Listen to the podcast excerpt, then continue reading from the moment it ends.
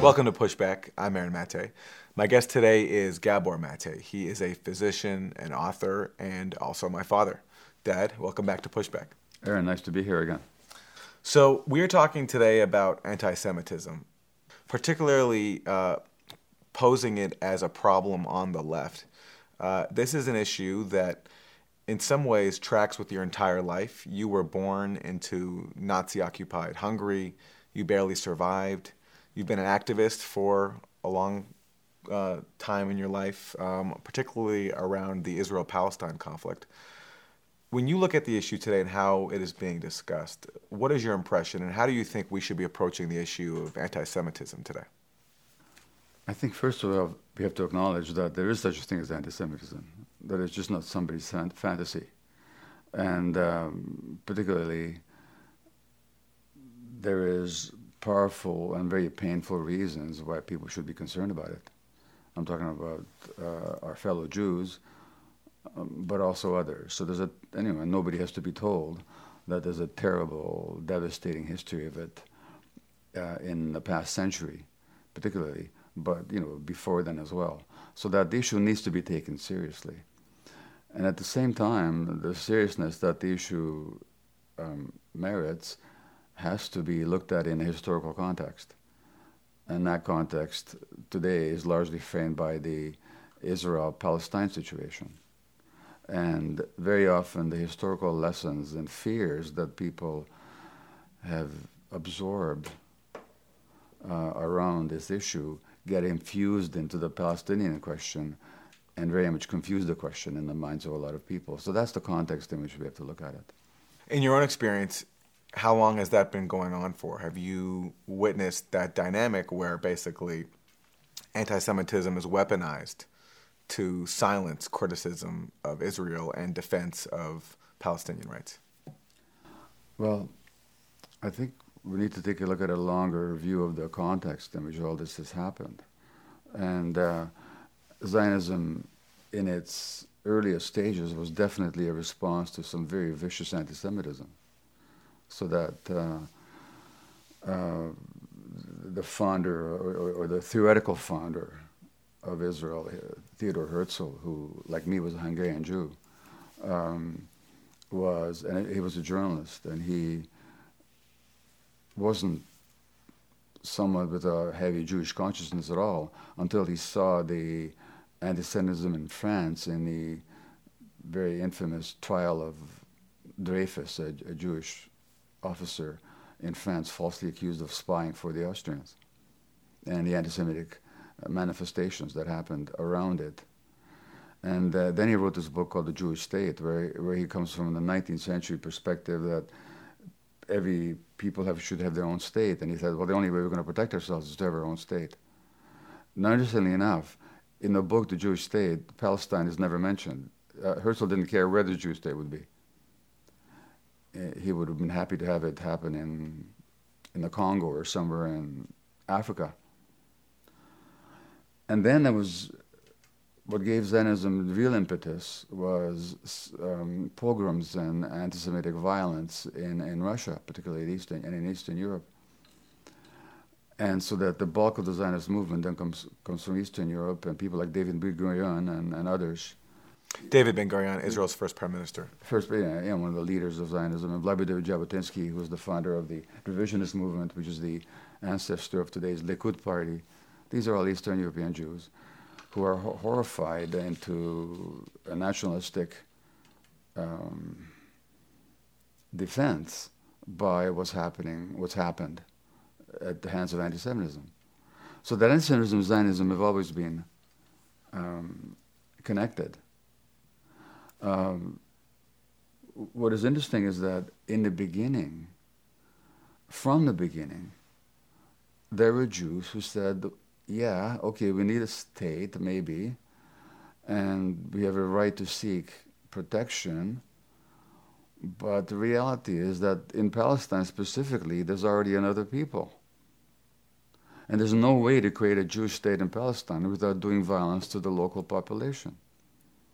And so, from that perspective, Zionism becomes a colonial project.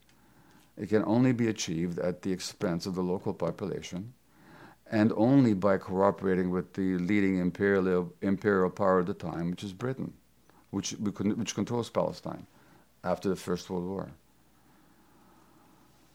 And so within the Zionist movement, there's this debate about it. All you know, there's somebody. There, was this Zionist slogan: "A land without a people, for a people without a land," intimating that Palestine was an empty land. But the Zionists knew right from the beginning that there was no land without a people, and both Jabotinsky and Ben Gurion, in almost identical words, said that when the Arabs fight against us, it's not terrorism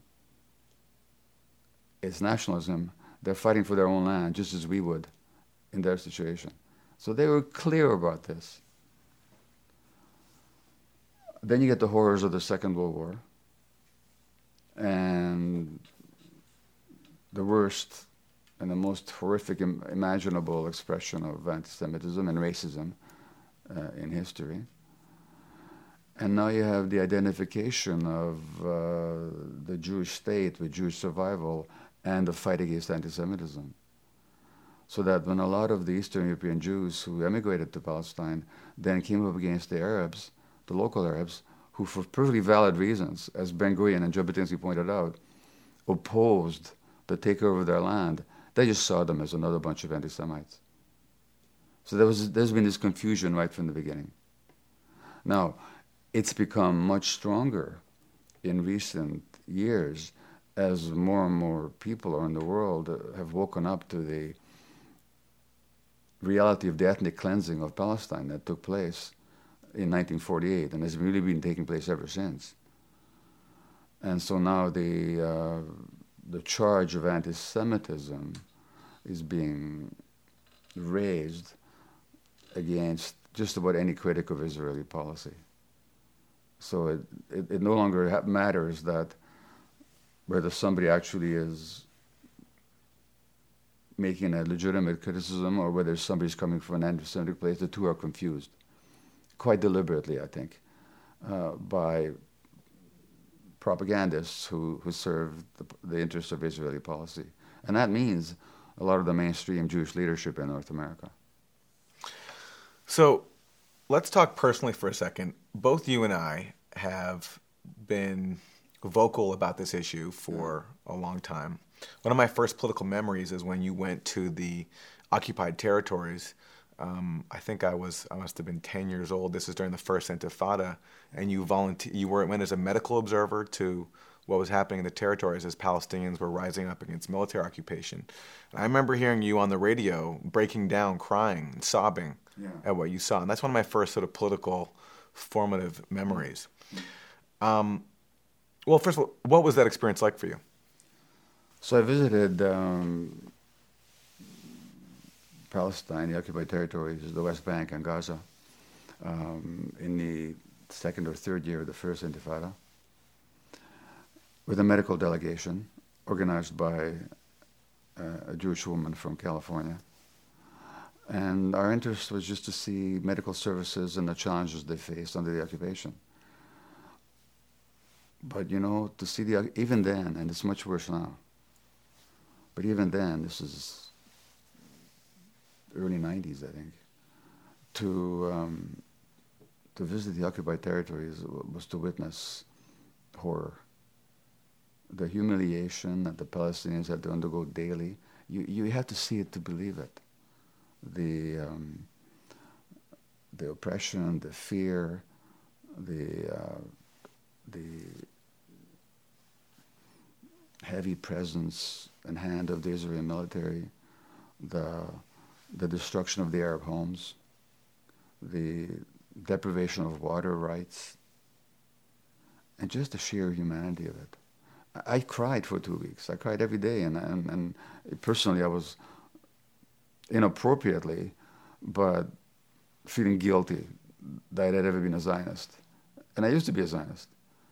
And, and I thought, but of course, in retrospect, because my Zionism made every sense in the world because coming out of anti-Semitic Eastern Europe, Zionism when I was a teenager uh, gave me a, a, totally different interpretation of history, and a sense of valuation and validation. And yes, we can fight back, and yes, we can assert ourselves in the face of all that horror and all that hatred. So for me, that was an act of self-affirmation to become a Zionist. But, but there I am in Palestine, and I'm seeing what that cost the Palestinians. Now I'm full of grief. And so the particular interview that you heard was Israel army, Israeli border border troops had massacred some Palestinians in the village, and and I was talking about that on Canadian radio. This is when I was there, and I saw the aftermath. Okay, so that self affirmation you felt as a younger man, as a Zionist, that sense of belonging. Yeah. Can that help you? And can you, based on that experience you had, can you help offer us some insight then in how then to deal with people who remain blinded by their attachment to Israel today and blinded by any sort of unhealthy or unjust political attachment today? Well, I've had a series of disillusionments in my life. So I grew up in communist Hungary and I bought into the, the regime's propaganda about justice and freedom and you know what they called socialism, which is a very dictatorial, oppressive, brutal system. So then the Hungarian Revolution breaks out in 1956, and the Hungarians rise against this dictatorship and, and the foreign imposed dictatorship. From the Soviet Union. From the Soviet Union. All of a sudden I get disillusioned. I lose my illusions. Then I come to the West. Now it's capitalism and Western democracy in the United States that is the ideal and the, and the protector of the free world and, and, and human dignity. And a few years later, Vietnam War happens. And I see the Americans massacring these Asians relentlessly and brutally. Three million. So I get disillusioned again. And then there's my Zionism, which is okay, now we're going to um, redeem ourselves through this Jewish state. And then the 67 war happens, and by that time, I had this question in my mind how come the same media that supported the Vietnam War also support Israel? Is there something going on here? And what's going on, of course, is that, uh, and then I did the research and, and, and I learned that the war wasn't the way it was portrayed. It was actually quite a deliberate act on the part of Israel. They knew what they were doing and they did it to occupy territory and, and to destroy Arab nationalism with the support of the West. Without even knowing the details of 67, just in the face of it, the fact that this supposedly defensive war, yeah. where Israel uh, avoids you know virtual elimination, yeah. they happen to end up acquiring coveted territory in all their neighboring states. You know, uh, it's uh, it just it's quite the it's quite the coincidence. Well, when you actually look at the history of it now, I, I, I researched it then as a student activist, but but when you look at the history now no, no Israeli military leader ever thought for one millisecond that they were in any danger. They laugh about it. Yeah. yeah. They planned it, they knew it, uh, and they launched the attack, so called preemptively. I don't have to go into the history of it, it's too complicated, but it's, it's worth noting that everything we're talking about um, has been documented. So the ethnic cleansing of Palestine in, in 1948, even before then, uh, the ongoing uh, occupation, the deprivation of land, rights from the Palestinians, the continued ethnic cleansing. You know, the, the, the territory that Netanyahu recently said he would um, annex. The Jordan Valley. The Jordan Valley. In 1967 had 360,000 Arabs. Now it has 60,000 or something like that. What do you call that? You call that ethnic cleansing. I mean, this is all documented. And, they, and, and it's been documented by Israeli historians and by uh, uh, Jewish historians from the States, you don't have to be an anti-Semite to recognize what has happened in Palestine. So the larger issue is, of course, is, is not just between Jews and Arabs, but also the imperial politics and the fact that uh, Israel plays a certain role in the, in the world domination that's still exerted by the United States and that's why the media protects Israel. And and and uh, you know, um, but personally, what I want to say is that I've been through a series of disillusionments, and you think that's a bad thing, but it's a good thing, because would you rather be illusioned or disillusioned? Would you rather have illusions about the world, or would you rather see the way things are? Mm-hmm. So to get disillusioned is actually a good thing. Now, the problem for a lot of people in this world, Jews included, is they, they identify with something. And when that something then comes under scrutiny, they feel personally attacked. Now, to identify with something comes from the Latin word um, idem, um, which is, means the same, and facere, to make. So when you identify, you make yourself the same as something else. So if I identify with Israel as the Jewish state, then when Israel is criticized, I'm criticized personally. Or if I identify with the United States as a state, or Canada, um, or, or, you know, in the province of Alberta these days, um, Alberta is in economic trouble. It's got these oil sands. Everybody in the world knows that the oil sands are horrible for the climate and for the environment. So, but the Albertan government now talks about anti-Albertaism on the part of those people that criticize their energy policies, which are very much in favor of the oil companies and the oil sands. So that when you identify with something, whether for economic or emotional or political or any combination of reasons, and you make yourself the same as that, then when that's criticized, you're going to feel criticized. And so what I'm saying to people is don't afraid to be disillusioned. Don't afraid don't, don't be, be, afraid to be disillusioned. Don't yeah. be afraid to be disillusioned. It's better to be disillusioned than to be illusioned. And don't be afraid to be disidentified. You know, don't identify with something outside of yourself to the extent that you become uncritical and blind. And, you know, these days, I read a book um, by Albert Speer. Albert Speer was Hitler's architect and armaments minister, I think. He spent 40 years in jail as a war criminal in Spandau um, after the war. And uh, in his biography, he, he, he talks about that. Everybody's always asking me, or my generation, what we knew about what was going on, the crimes, the anti Semitic and anti people, anti human crimes of the Nazi regime. And he said the real question is, is not what we knew, but what we could have known had we wanted to find out. And he gives a couple of examples, which, which I won't detail now, where he had very strong clues that something horrible was happening in the East, i.e., the death camps. But he never pursued the clues. He didn't want to find out. He didn't actually know. I believe he didn't know. But he could have known. He didn't want to know. Now, that's the same dilemma for all of us. The difference being that these days you can read the Israeli histories of the ethnic cleansing of Palestine. In fact, there's a book called The Ethnic Cleansing of Palestine by the Israeli historian Ilan Pappé who had to leave Israel, lives in Britain now. He came, on, he came, he, he came under such hostility. You can read the articles of Gideon Levy in Haaretz, the Israeli newspaper, that details it almost daily, the horrors of the occupation. You can go online and see any number of Israeli soldiers talk about what they had to do and how ashamed they are of what they did in the occupied territories. So that the question for a lot of people these days is not what do you know? Because it's true. If all you do is you read the mainstream media, you're not going to find out very much. But what you could find out if you wanted to. So don't be afraid to be disillusioned.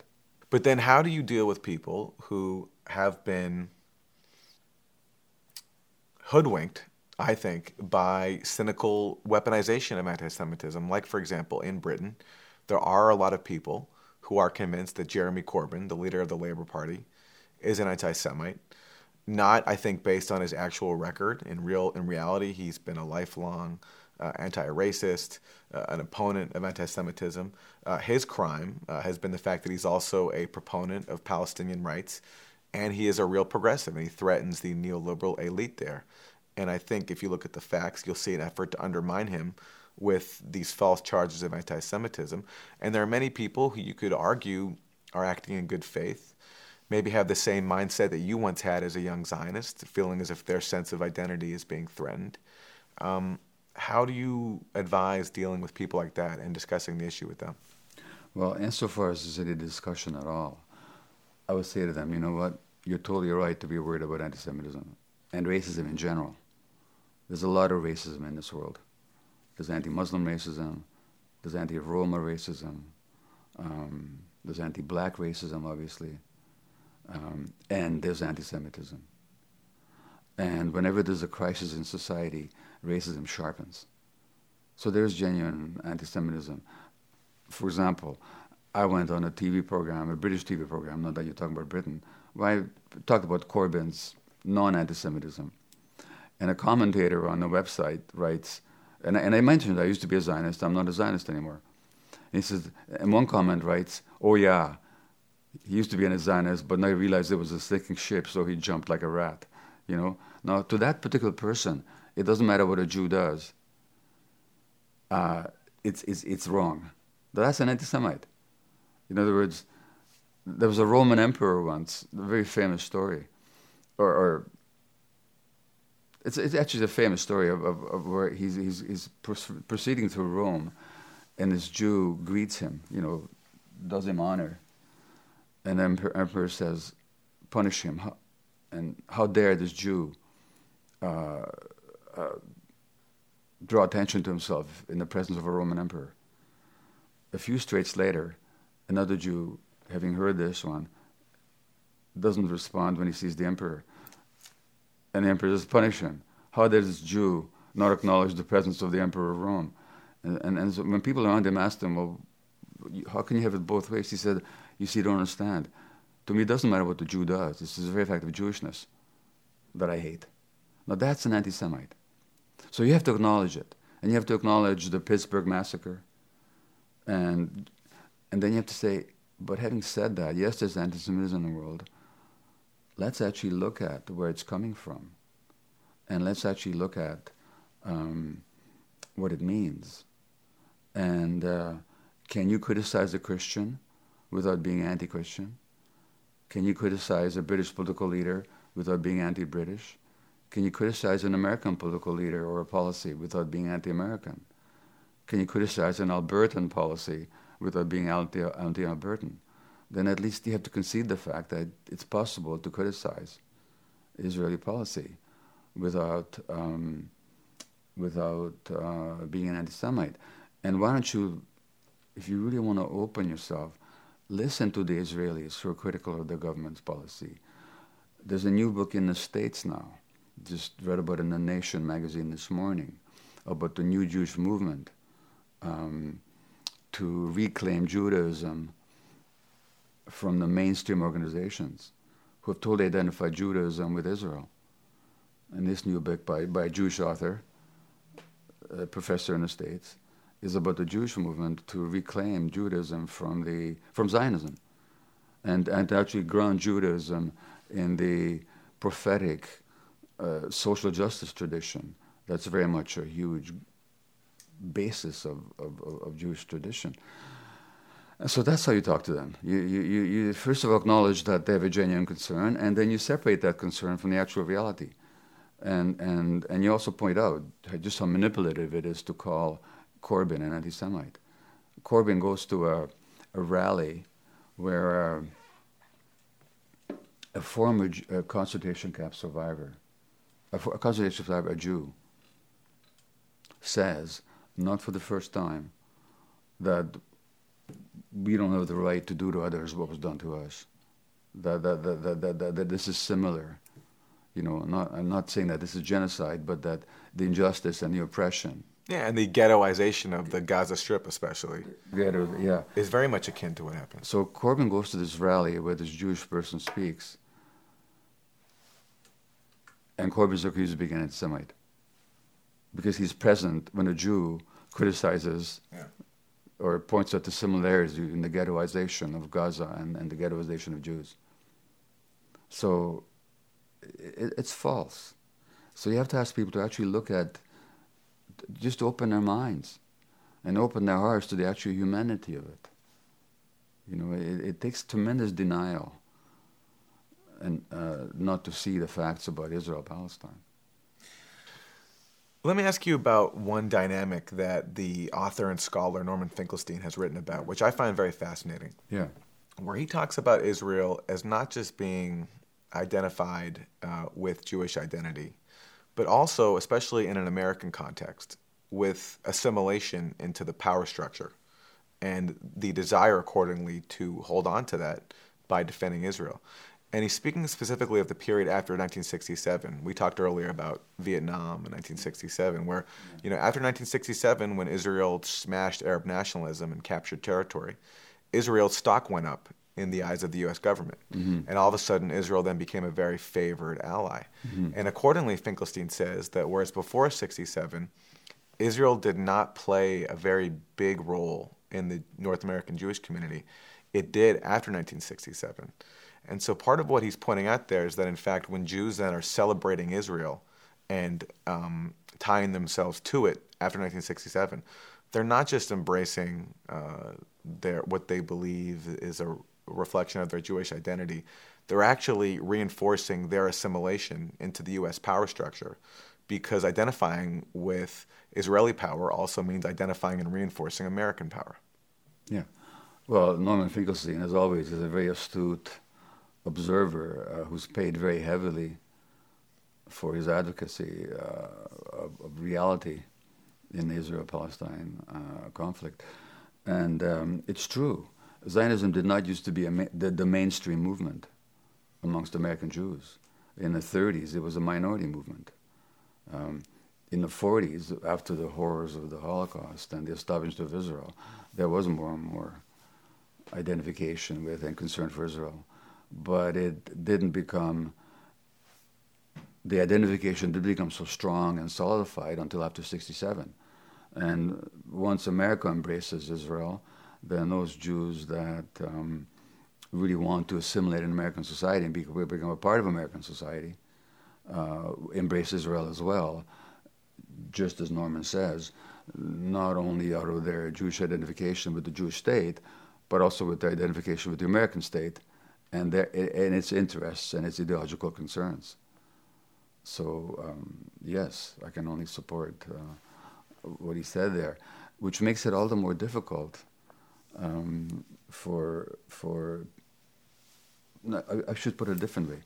It makes it all the more inspiring that so many young Jews actually are breaking, uh, breaking with that, with that uh, tendency that there really is really an increasing movement amongst young Jews to uh, to look at the truth here and and to um, separate themselves from their elders' identification.